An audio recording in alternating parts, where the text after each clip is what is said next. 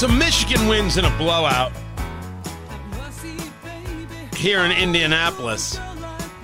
I mean that that happens, right? Tony Katz, uh, good to be with you, but that's not the story that matters. The story that, that, that matters is that the money stayed in Indianapolis. The Big Ten championship played at Lucas Oil Stadium. Michigan wins 26 to nothing over Iowa. That is not the way you want to go out at all or in any way. But the question is, how long can we keep the game? Will we see it go other places? And if it does, does that mean that Indianapolis is losing its edge as the place to be for sporting events? Gerry Dick joins us from InsideIndianaBusiness.com on Twitter at IIB at uh, Gerry Dick. Uh, uh, gonna join us in, in just a minute to uh, to talk about this specific issue. Indy has hosted these events. Indy has built out these events. What happens now if it goes? Well, there's going to be competition. There's always going to be competition. You're going to see competition, for example, for uh, for the combine. The combine, of course, is you know it used to be nothing. It didn't matter to anybody. The NFL combine. Now the combine is big money and big opportunity, and other places want it. Which I, I get.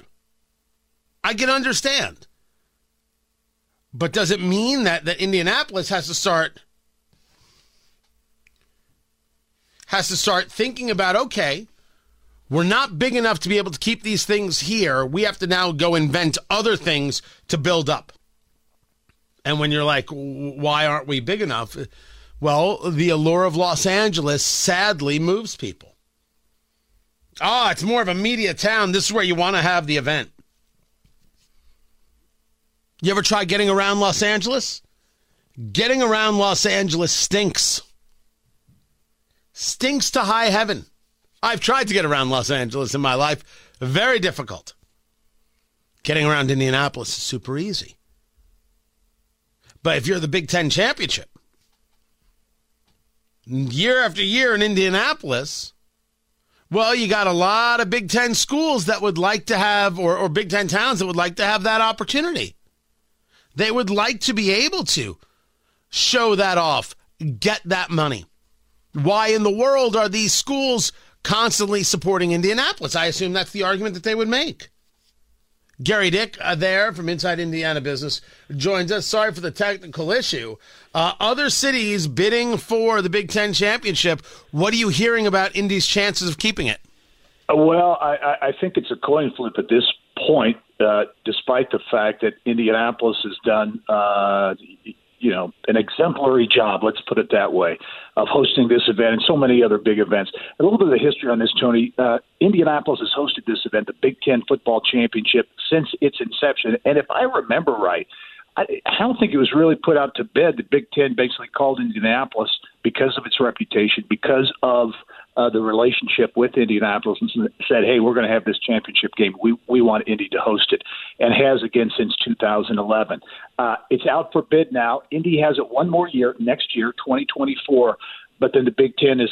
Uh, submitting or is asking for bids 2025 to 2028. As you said, lots of cities are in the running. And now, you know, with the Big Ten's uh, footprint expanding, USC, UCLA, uh, Oregon, Washington, uh, it's possible that the West Coast, you know, the western part of the United States, could host the Big Ten football championship.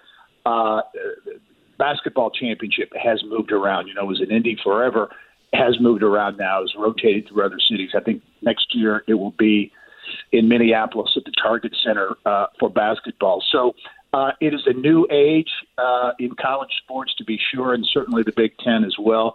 So it's part of that that process. I, I think it's likely that Indy is not going to be the exclusive host of the Big Ten football championship. Uh, uh, maybe get a, a mix in with some other uh, other schools or other uh, cities, but we will see. And this is, of course, about the money and spreading the money around mm-hmm. to these neighborhoods, to these towns near where these these Big Ten schools uh, are, yep. but there's also a question of whether or not they can actually put on the event. Indianapolis, as we know, is built to put on these yep. uh, uh events. Do, do do groups like the Big Ten actually care about that? The ease of the uh, event itself, or is it more important to them to make uh, everybody happy? You mentioned those West Coast teams as as I did, uh, and they want their piece of the financial pie. Yeah, I, you know, I think it's kind of it's kind of all of the above. It's a great question, and you think of the ease of access for fans. Indianapolis, centrally located, not only built to host events like this, but its central location uh, here in the Midwest makes it easy for the bulk of the conference to get there. Uh, Las Vegas has expressed interest in hosting the Big Ten football championship, uh, as well as others as well. How convenient is that for uh, fans of the Big Ten to get to, or the West Coast, uh, for that matter? So, a number of factors. These cities, uh, you know, they're looking, as you said, they're looking at the dollars, about a twenty million dollar economic impact for the Big Ten football championship. It is estimated, so they're looking at that number. And from a Big Ten perspective, you know, politics come into play. Uh, certainly, if you're Detroit or Minneapolis or Chicago, uh, those uh, those types of markets, they want you know they want those uh, events in their cities as well. So there's a lot of pressure, I think, uh, there can be on the Big Ten to make that decision. You know, interesting too, Tony. Uh, quickly, you know, on this Big Ten uh, moving around, uh, you may remember a few years ago they moved the Big Ten basketball championship to Madison Square Garden uh, uh, in New York City. Uh, and that proved, I think, you know, big marquee location, marquee uh, city, all the bright lights, all that kind of thing.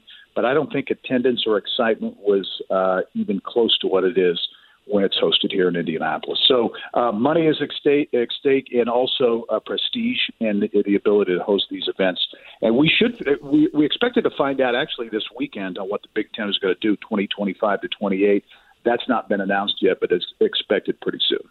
Well, I think the question, therefore, Gerry, talking to Gerry Dick of InsideIndianaBusiness.com, is how does Indianapolis plan to deal with reality? And reality is yep that these things have become huge and everybody wants their piece. So it does have to, you know, go on a bit of, of a roadshow. We've seen this, of course, regarding the NFL uh, scouting uh, event, the combine. Yeah, combine, um, right. What is the Indianapolis plan for, okay, what else can we build out and grow out here? Which is, of course, how Indianapolis got its start from the, uh, the, the, the sports commission and other things to begin with. Has there been talk about what else they can go after? Uh, you know, I, I think they're constantly looking at uh, events and, and, and, and how to do them because if you look at the facilities, you look at Lucas Oil Stadium, you look at Gainbridge Fieldhouse, uh, the facilities here uh, are top notch. I think what Indianapolis, and I think you see it uh, over and over again. I think Indianapolis, as they host these events, they've got the volunteer uh, corps. They've got this this process down, uh, you know, kind of down to a T. What they constantly try to figure out is how can we make the event better? How can we make it unique? Uh, we saw the Super Bowl. Super Bowl uh, Village essentially was an idea that was born here in Indianapolis, now part of the Super Bowl uh, bids uh, all the things that went on with that Super Bowl. I think you're going to see a similar situation with the NBA All Star Game coming up in uh, in February of next year, the All Star Weekend. I think you're going to see Indianapolis pull out uh, a few unique things to make the event special, and I think that's where it is. Because as you mentioned, you know the competition. The Indiana Sports Corporation was the first local sports commission in the entire country in 1979, just one. Uh, today, I don't know what the number is, but I think it's well over 300 around the country. So the competition for these events is is really keen, and Indianapolis has to uh, keep upping its game to win these events. Gerry Dick, InsideIndianaBusiness.com on Twitter, IIB. I appreciate you taking the time.